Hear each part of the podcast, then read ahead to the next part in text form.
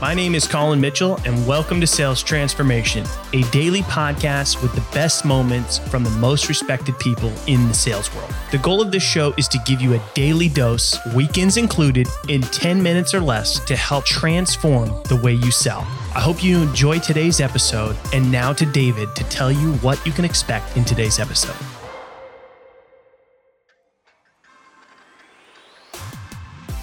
How do you know if you're selling it right? Are you using the right insights? Are you selling to the person and not the persona? Collin joins Tom Poland today as he undergoes a series of rapid fire questions about Humantic and selling using personality insights. Collin discusses who are the clients that Humantic aims to help, what problems it tries to solve, and the common mistakes that sellers make. Tune in and learn more in this latest episode of Sales Transformation.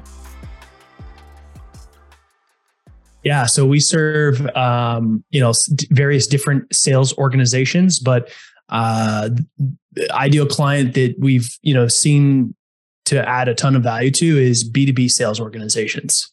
B two B in particular. Thank you for that. Uh, question two: What's the problem you solve for them?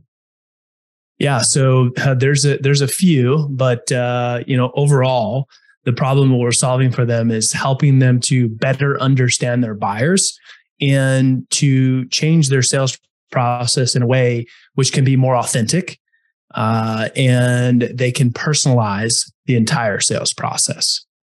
Right. So we're really getting to, I would imagine, quite deep levels of rapport and empathy and relatability very quickly because you've got a bit of an X-ray into who this person is and what makes them tick. Does that does that sound about right? You hit the nail on the head, right? Because uh, everybody's a little bit different. And the problem that sellers are faced with is they are showing up to their to sell to their buyers the way that they would want to buy if they were on the other seat of the table. Right. Right. And that works in some cases, but not all, and unfortunately not most.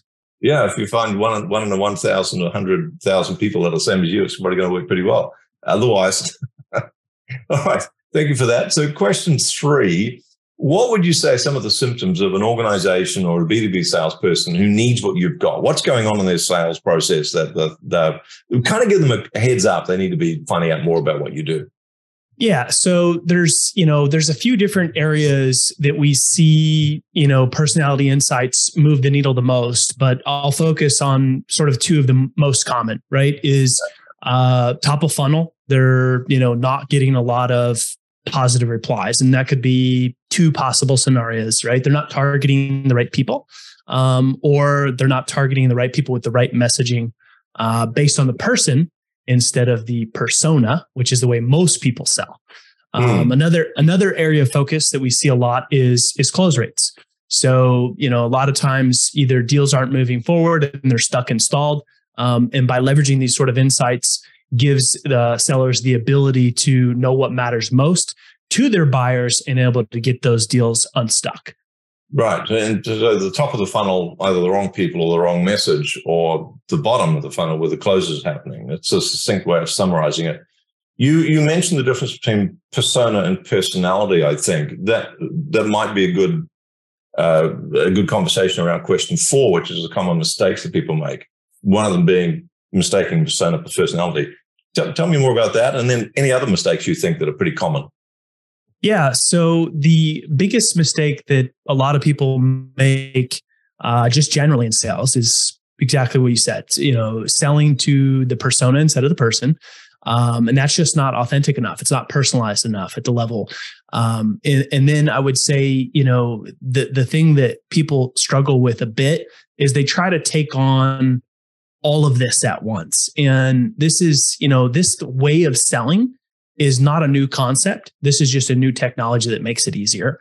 And the the best place to start for folks to avoid making those mistakes is to know yourself first. So having a level of awareness of your own personality, the way that you would want to buy if you were on the other side of the table, what you know uh, your communication styles and preferences are, what things and values are most important to you, um, because that frames the entire structure of the sales process based on the individual Uh, and so knowing yourself first is a really good place to start to avoid making some of those common mistakes. Thanks for tuning in to today's episode. If you're enjoying the show, drop us a review on your favorite podcast platform. And we hope that you'll tune in again tomorrow as we are here for you every day, weekends included, to help you transform the way you sell.